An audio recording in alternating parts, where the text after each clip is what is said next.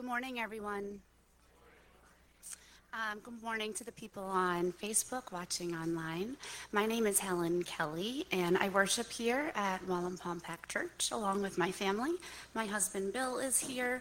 Um, we've been married almost 13 years, um, and my other kids are here, but they heard the first service, so and a couple of practice rounds. So they're out in the lobby. But uh, we have William, who's almost 15. Kira, who actually, if you're here at the nine ever, she sings at the nine o'clock service, and Kira's 11.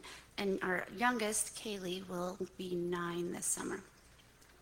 And actually, before I start, I just wanted to give a shout out to, is Patty here? She usually comes to the 11. I don't see her. Patty was the one who preached last week. And if you were here, like, who was blessed by what she had to say, right? Like, she has this like gift to tell stories that I didn't know was in her, and like just her story and coming to Jesus when she had chemo, and just like all of it. Um, so I just kind of wanted to praise God for what He did through her last week. And something else that I want to point out because um, well, as you know, or maybe not, Pastor Ken is on sabbatical for a couple more weeks. And it was kind of challenging to figure out how we were going to have continuity all summer long with a bunch of different speakers. Um, so we came up with this idea of Jesus said. So basically, more or less, everyone that's speaking is going to be focusing on something Jesus said.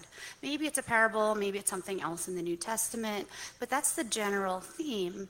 And beyond that, we didn't really organize a whole lot. Like we have something where we would jot down the story or the verse we were doing just so it was like to call dibs and like no one else could like get that for the rest of the summer. But we didn't have like coordination between messages because we were just like, well, God will take care of it. We didn't know how, but we just, well, God will take care of it. He's in the details. And um, we changed our dates a lot. Like, we, I don't know, someone had a vacation, and then my sister was going to have a, she had a baby last, two weeks ago. So I needed this big buffer, like before and after, like her due date, so that I couldn't preach then. So we were switching dates around.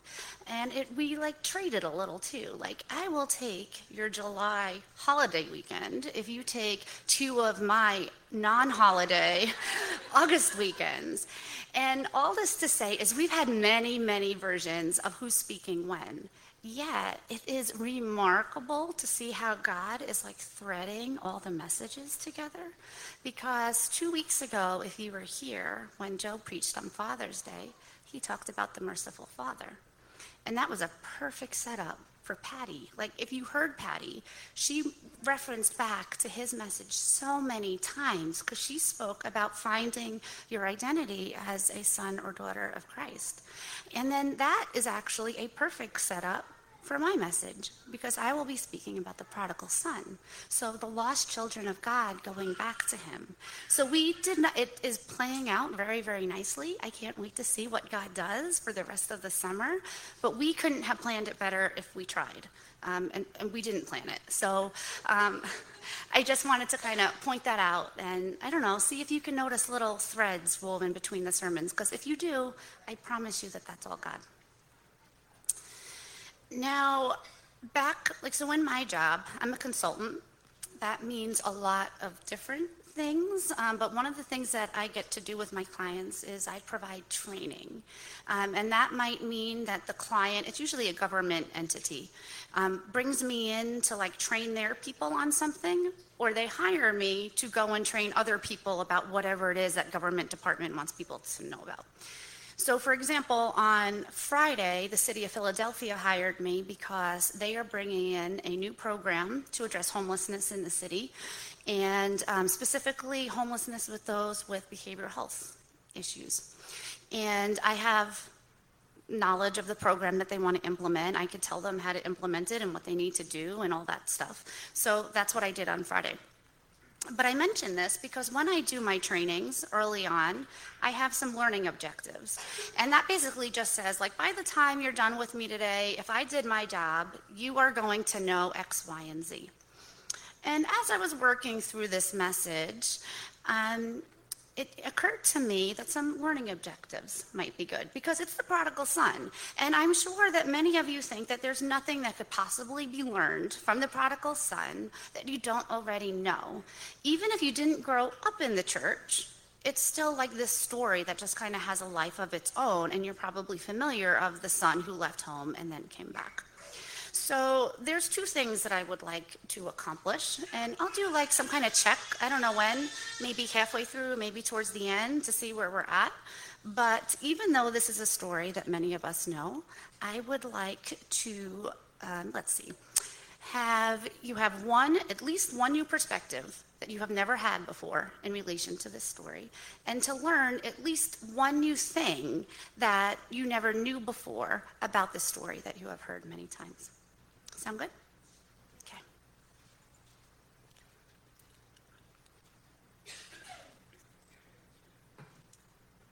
Now, before I go into the scripture, I would like to tell you first about somebody else that was lost.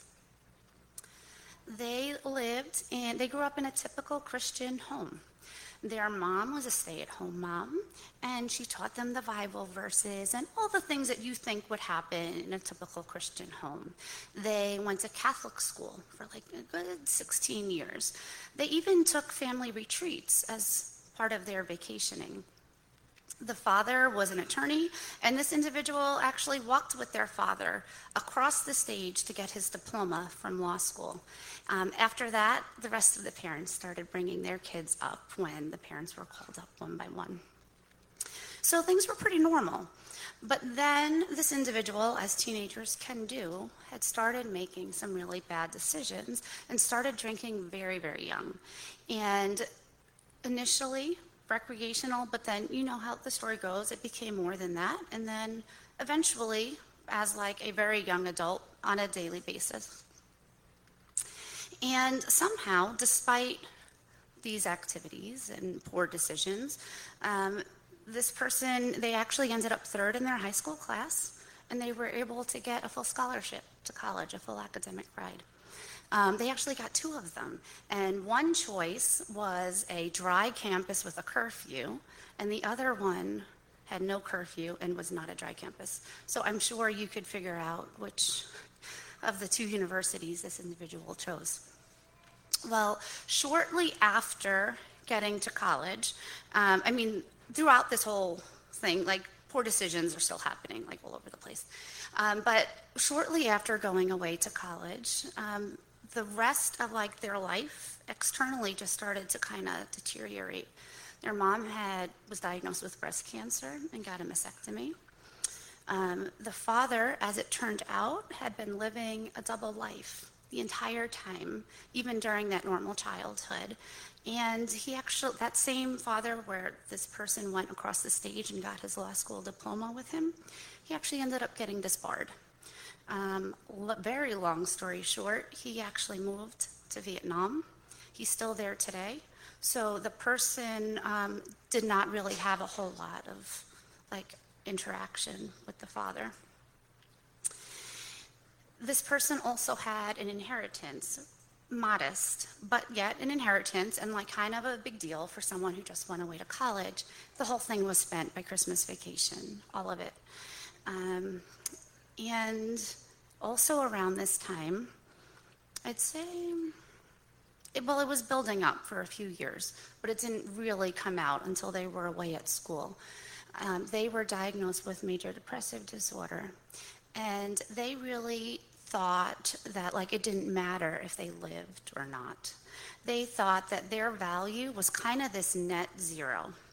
Okay, so they would um, like they weren't making the world any worse, but they really didn't think that they were making it any better either. And like it just, it wouldn't matter if one day they just weren't here.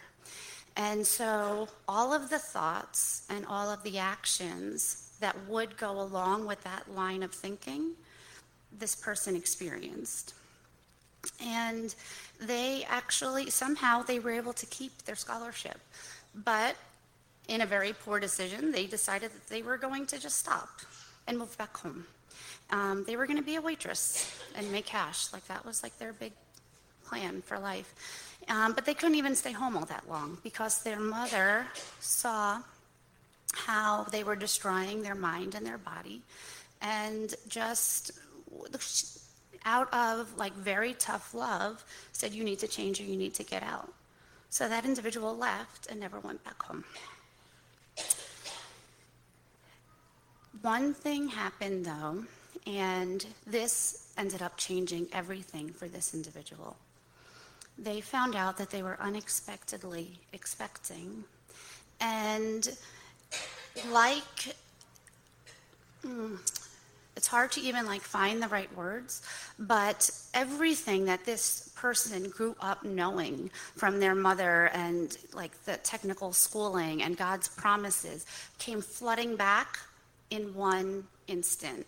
And they just knew without even second guesses like in like the most calm serene way that if god wanted this little baby to be born then it would be and god would provide.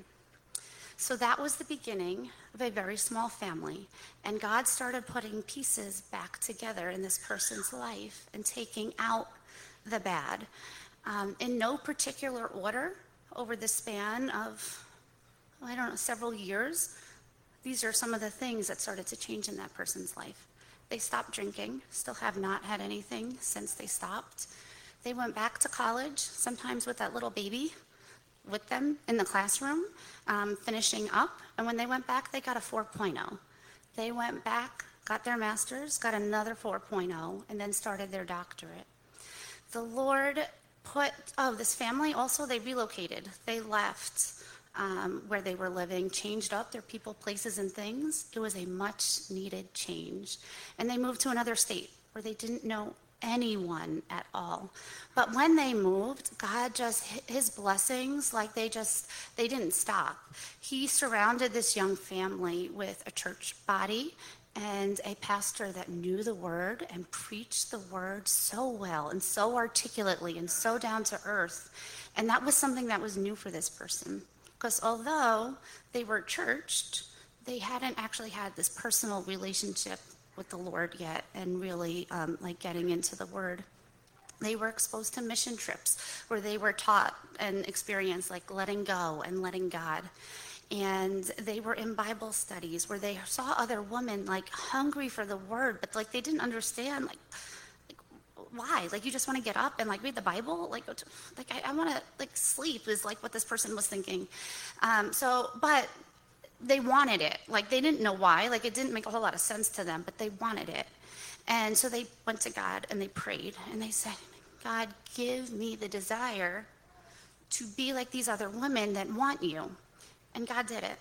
And so that person ended up switching the types of books they were reading. It was nothing bad, it was Shakespeare and psychological thrillers, but they swapped it out for Timothy Keller, Kyle Idleman, Dietrich Bonhoeffer, N.T. Wright, I mean, C.S. Lewis, the list goes on and on and on.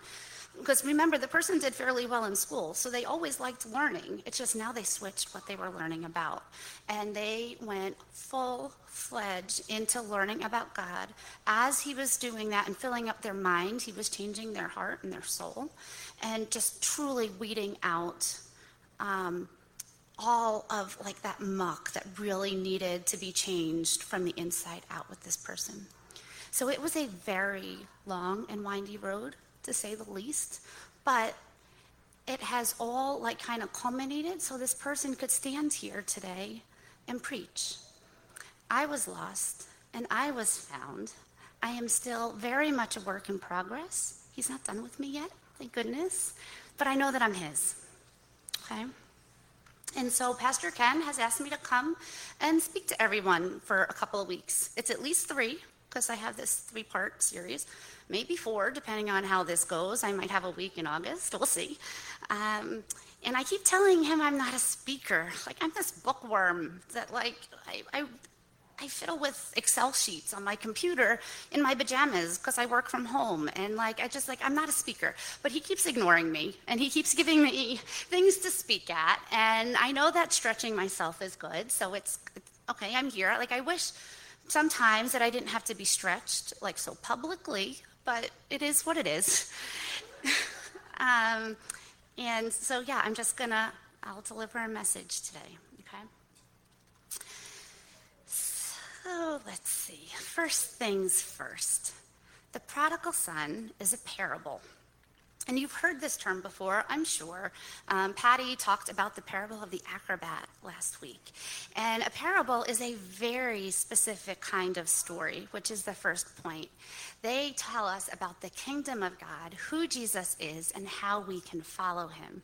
So, right off the bat, if you're know you're reading a parable, just know that between the lines somewhere, there's going to be at least one of these things, if not all three. And those who originally listened to the parables, they understood that they meant something else than what was being said. So, like the tortoise and the hare, everyone knows that that's not really about a tortoise and a hare. So, the people listening in Jesus' time would have known if something this was said that was a stand-in for something else and he did that so people could think about it instead of just like feeding them information and so that they could then also draw their own conclusions i want to give you some context because it's really important just like any book that you read to know like well, why is this happening? What's the setting? Like all of those things. But you're not going to find that out in the verses of this story because they happen a couple of verses sooner. And this would be the next slide. So the parable of the lost son is one of three parables that has to do with being lost in Luke 15. It's the third one. First one you see is the lost sheep and then the lost coin. And this is happening because Jesus was eating with sinners, as he was prone to do. And the Pharisees saw him and called him out on it, as they were prone to do. And if you're not familiar with the idea of the Pharisees, they were like this religious elite who walked around following all of the religious laws, but like letting it be known that they were following all the laws. And they also were on the lookout for other people who weren't so they could call them out as well. So um, that is kind of what the situation is. These Pharisees came along. They asked Jesus, Why are you eating with sinners? And he responded with these three stories to explain why he was doing that. So we're going to go into Luke 15, about two thirds of the way down.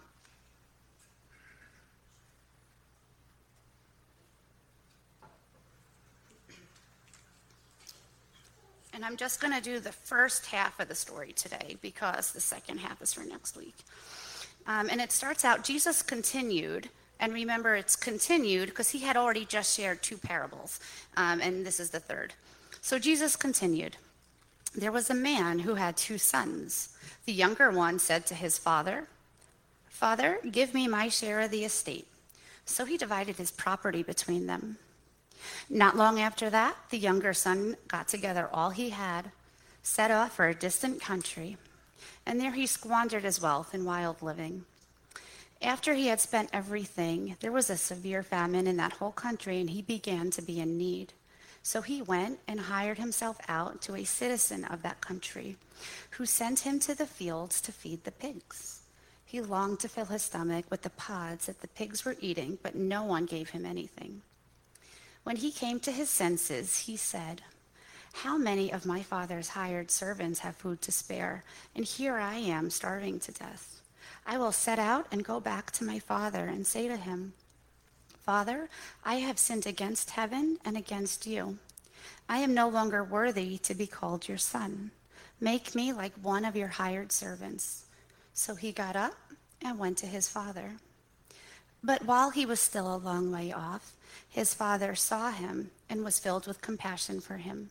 He ran to his son, threw his arms around him, and kissed him. The son said to him, Father, I have sinned against heaven and against you. I am no longer worthy to be called your son. But the father said to his servants, Quick, bring the best robe and put it on him. Put a ring on his finger and the sandals on his feet. Bring the fattened calf and kill it. Let's have a feast and celebrate. For this son of mine was dead and is alive again. He was lost and is found. So they began to celebrate.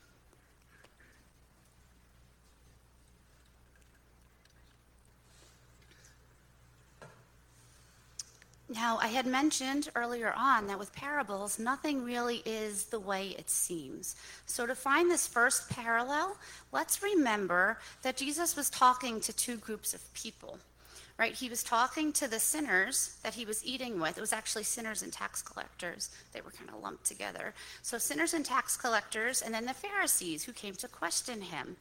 But there's also two sons in this story. We, act, we hear about the second son next week, but there's two sons. So, two groups of people, two sons. There's a correlation there.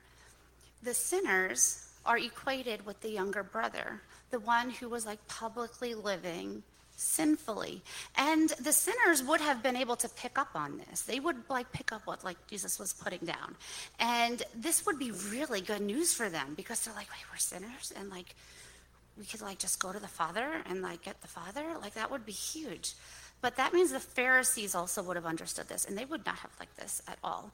And we often get these warm and fuzzy feelings from this story, like, oh, it's great the son was reunited with the father but this would have like shaken the world of the pharisees. They would not they would have been the opposite of warm and fuzzy when they heard this because they're thinking that they're righteous they know the way to the lord they're following the rules yet these other people are coming along like through the side door and getting right in. So they would not have been happy about this. That's the first parallel. Younger brother throughout the whole story is equal to the sinners. And not just the sinners then, but like us as sinners. Another parallel that's really important here is that the far country or distant country, it depends on your translation, it's not necessarily a little literal place. It was here for the sake of the story, but it really just means any place where you're far from God, um, or like living in sin or um, God's not your priority. And so for the younger brother to make this request of like wanting to leave, he had to believe that life in the far country was better off than his life at home. And it's living as though he doesn't even have a home, but he has to search far and wide to find one. Us, though, with the vantage point of this bird's eye view, can tell that his father's house was there all along. It never went anywhere. That was always his true home. And if you're not sure what it could look like being in a distant country, because you might think, like, oh, like you're not like like I was like for like those many many years like so visibly distant. Um, you know, your life is like fairly together, but anger, resentment, jealousy, lust, greed, all of those things and more are indicators that you have, or that we have some kind of um, like distant country, or we are in a distant country. And it's actually really easy for innocent distractions to start dominating our lives and pulling us in that direction. And the farther, though, that we get from our Father's house and that voice that like calls us the beloved, the harder it is for to hear the voice, right? Like, I don't know, think about like your kids when they're right on like the back patio and you call their name, they could hear you. They're right there. But then they go off and they wander off. We have like some woods in our backyard. If they're too far out, well, maybe they're ignoring me, but like I don't think that they can like they you can't hear the voice as clearly as when they're right there on the porch. Same thing goes for us. The farther we get from the Father's house, the fa- harder it is to like hear His voice and recognize it because we're just so distracted by everything else going on. So the issue really is like, where do I belong? The world or to God? So you get this idea that this son leaving home, it's a, like a bigger deal than just like, oh, I'm leaving home. In our culture, I feel like people leave home all the time. It's like not that big of a deal. But in this culture, like that was not the thing to do. You stayed with the family, you tended to the farm, you continued the family traditions, the religious traditions, all of those things. So when he said he wanted to go, like he was turning his back on all of that. There is another part of the story that I think we, or at least I, I'll speak for myself, have glossed over for like almost, I guess, my entire life, pretty much until I learned it and like stopped not knowing it. um, but it's this idea, and it's just this one sentence early on in the beginning where he tells his father, Give me what's owed to me. And he asks for his inheritance. Now, this has not changed from generation to generation. This is still the same. When do you get an inheritance? Anyone? Yeah, when you die. So, for him to ask for the inheritance ahead of time, that was essentially like saying, I wish you were dead. Or, I want what you can give me, but I don't actually want you. And how often do we do that with the Father? Like, we want his blessings, but we don't necessarily want him and like all that like comes with him. And I also think it's important to kind of understand how um, like the inheritance concept worked back then to really get a, a fuller grasp for what's happening here.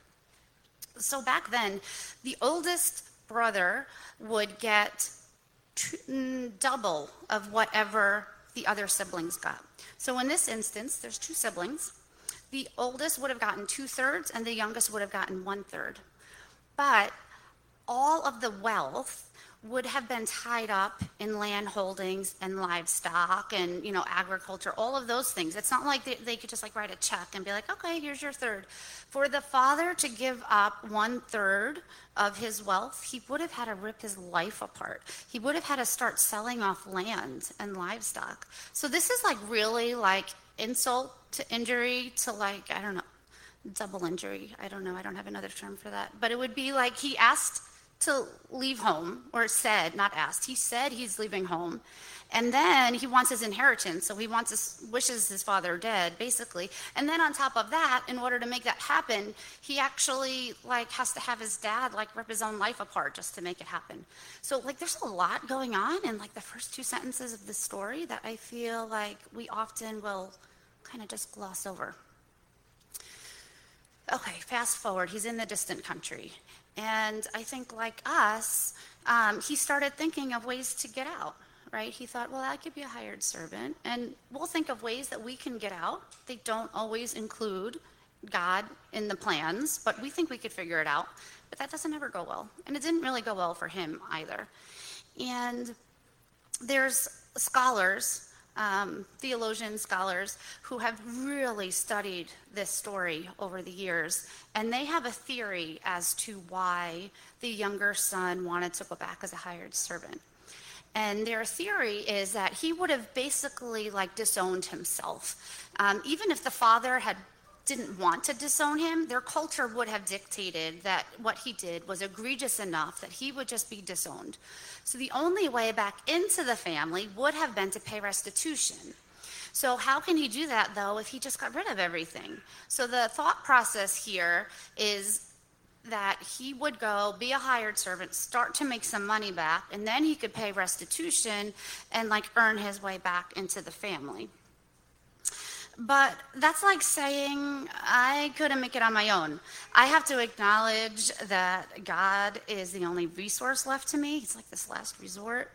I'll go and ask God for forgiveness in the hopes I'll receive like a minimal punishment and be allowed to survive on the condition of, you know, hard labor.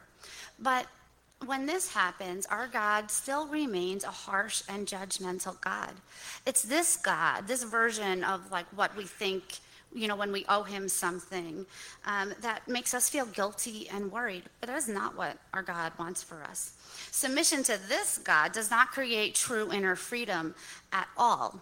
So if you see, he actually came up with this like very partial solution. It wasn't terrible. Like, he had this way to get back in the family, but it wasn't perfect. And it certainly wasn't what his father had in store for him when, you know, we know the father received him well and like threw him a party. So as long as we want to have like any portion of this ourselves, we're going to mess up every single time.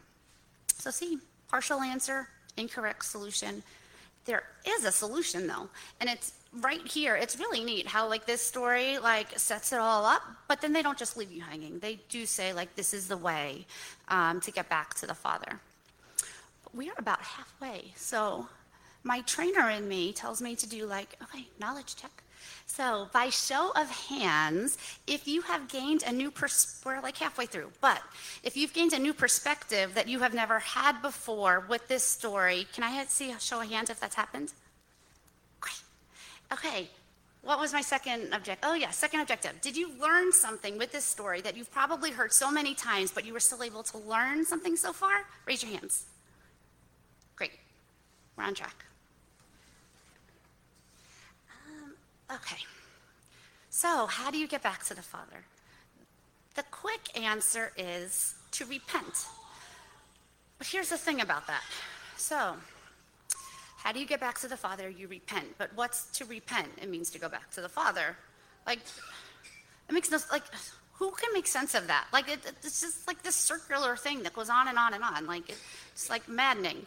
So, I'm going to try and break it out a little bit more um, so that we actually have a tangible way to go back to the Father. And I don't know if I could get this off. For all of you visual learners, I'm going to just real quick show you like what it looks like, and then we're going to walk through it.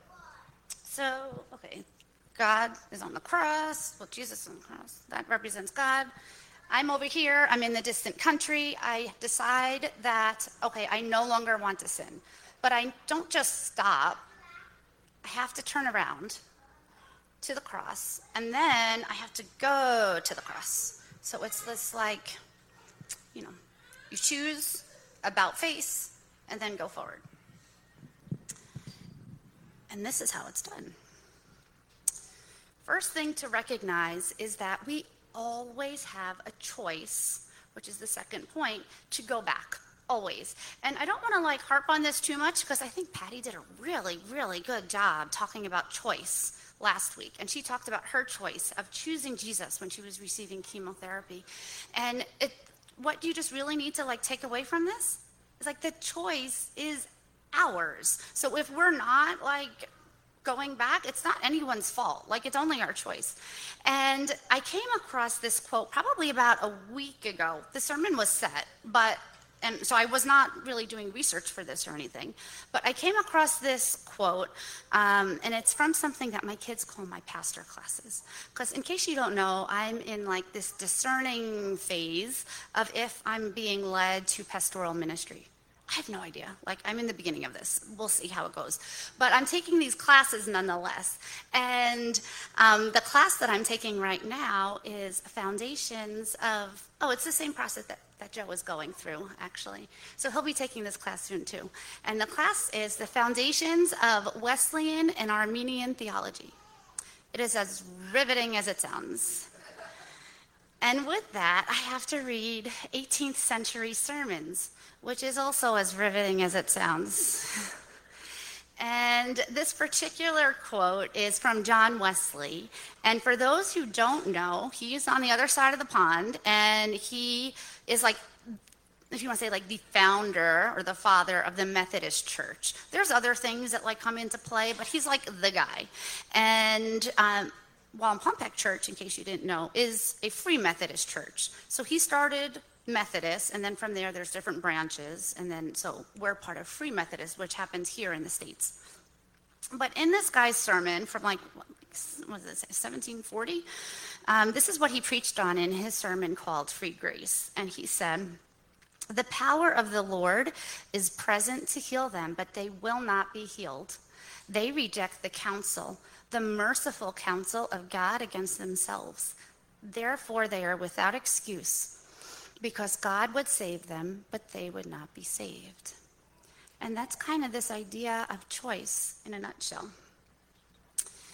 Okay, so for the purposes of this lesson, um, we're going to assume that we choose God, we choose Jesus. So from there, how do you move forward?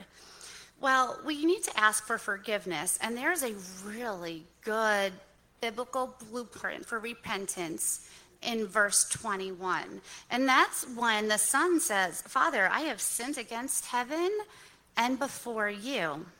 Notice he doesn't give any justification for his wrongdoing, doesn't give any excuses. He doesn't blame the father for things he may have done that caused him to want to leave in the first place. Like, none of that. No pretense. He just comes and he owns it and he says that he has first sinned against heaven and against the Father. So here we have that true repentance, which is the third, I think it's the third point, um, involves a vertical aspect of admitting fault to God, and a horizontal aspect of admitting fault to those who are harmed. Now, although that statement that I just shared, I've sinned bef- um, against heaven and before you, although that is perfect, the next thing he says, he veers off course because he said that I am no longer worthy to be called your son. And he like could not be more wrong. That's not how it works. We can never sin so much that God won't accept us. Nothing, nothing can ever separate us from the love of God and Jesus.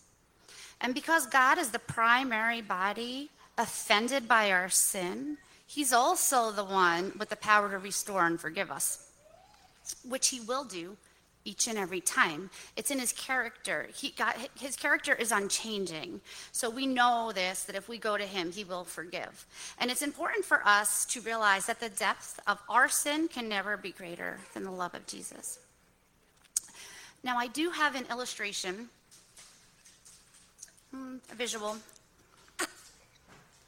that has helped me over the years with this concept of like, well, but he'll forgive this sin. Like I could see how he'll forgive that sin, but like not that sin. First of all, like God doesn't see sin like that. We do. And different sins carry different consequences and they hurt people in varying degrees. But in terms of like sin, sin is sin. And this illustration just kind of helped me. It's not like the most biblical like illustration ever, but it did help me understand how something like sin, even really great ones, can be covered. So if Patty were here with that storytelling gift that she has, I'm sure she would tell everyone to get comfortable in your chairs and to close your eyes and imagine the sand between your toes and she would probably like tell you some marvelous story about her on the beach but um, i'm not patty i can't tell stories the way she does so like none of that is happening this morning and basically i'm just looking like cut to the chase you're at the beach and Oh, Sissy, if anyone needs like a pick me up, spend five minutes with Sissy. She has like this contagious laugh. Like, if you can't tell, she's like, oh, it's good stuff. So yeah, you're at the beach, and like you know, like those little, the the tide goes away, and then there's those little holes that are left in the sand. Sometimes they have like little bubbles that come up, and like maybe like a little critter, but it's those little tiny holes is what I'm talking about. Okay. Imagine holes that are bigger, like man-made ones, like kids, maybe with a shovel and a pail, and they now are making larger holes. And then there's like teens somewhere, and they are making like holes big enough to put like their friend in up to their neck. And so in my mind, I'm thinking like small holes, medium holes, large holes. Like they're all in like one line. Um, maybe you just have them all mixed up together, like all messy. I mean, you do you. That doesn't work for me. But if you want to have all these different holes in different orders, that's fine. The idea is different size holes. Okay, that's it. Then this wave comes in. And like, what is going to happen to all of these different size holes once the tide comes in? Like, yeah, they're all filled and they're all gone. So it didn't really make a difference if you started off with these little tiny bubbles or the ones that the teens were making to like go bury their friend. Like it's all covered. So this is the visual that like I have used over the years to help me understand in some small way like how God's grace and forgiveness can cover all of our sins no matter what we perceive to be the size of them. All right, if you have chosen to go back and you have chosen to ask for forgiveness, I think that there's one more step um, that often gets overlooked. And I think this is where some people get stuck. And I don't know why. It might be pride, it might be something else. But aside from asking for forgiveness, we also have to receive it. And I think some people, like I said, get stuck on the receiving part. And receiving forgiveness requires a total willingness to let God be God and do all the healing, all the restoring, and all of the renewing. Because remember the example that we had a couple of minutes ago. Nothing that the younger brother could have come up with could have been great, as great as what the father came up with, right? And that's because he was still holding on to it, a piece of himself. He wanted to try and figure it out. So if we can go as far as choosing to turn away from God, asking for forgiveness, but we're not accepting it, we're still holding on to like a piece of it ourselves. We're not allowing ourselves to receive all that God wants to give us. And if we ask, we already know that like the forgiveness is there. So it's like it's already coming out like we just have to like break down that shield to be able to receive it. I have one more parallel that I want to share with you before I invite the worship team up and then we'll close in prayer. And this particular parallel is not one that the listeners of the day would have been able to pick up on. They just couldn't. Um, it wasn't possible. But us, 2,000 years later, with all of scripture, revealed to us, um, we can see this. And um, it's pretty neat. And it's that Jesus himself became the prodigal son for our sake. I'll say it one more time. Jesus himself became the prodigal son for our sake. And this is what I mean. He left the house of his heavenly father. He came down to a foreign country, a sinful foreign country. He gave away all that he had, just like the younger brother. And he went back to his father's house through the cross. But he did this not as the rebellious son, he did this as the obedient son. Like the obedient son is Jesus. And he did it so that he could bring home all the other lost children of God. Jesus really does call his mission a rescue mission. A couple of chapters later, so all this is happening in Luke 15, in Luke 19. Um, Jesus summarizes his ministry as a rescue operation, um, coming to seek and save that which is lost. Okay, so that is your message for this morning. I'm going to close us in prayer and invite the worship team up. Father God, Thank you for each and every person sitting here today. Thank you for meeting each and every one of them exactly where they're at. I pray that each of us can get one step closer to you this week. For those who are in a far country right now, I pray that they choose you. For those who have chosen you, I pray that they can ask for forgiveness if they haven't already or for those who need to accept, may they accept you with open arms. Thank you for your mercy and for all the distant countries you've already delivered us from. Please keep everyone safe in the palm of your hand until we meet again next week. In Jesus' holy and precious name, amen.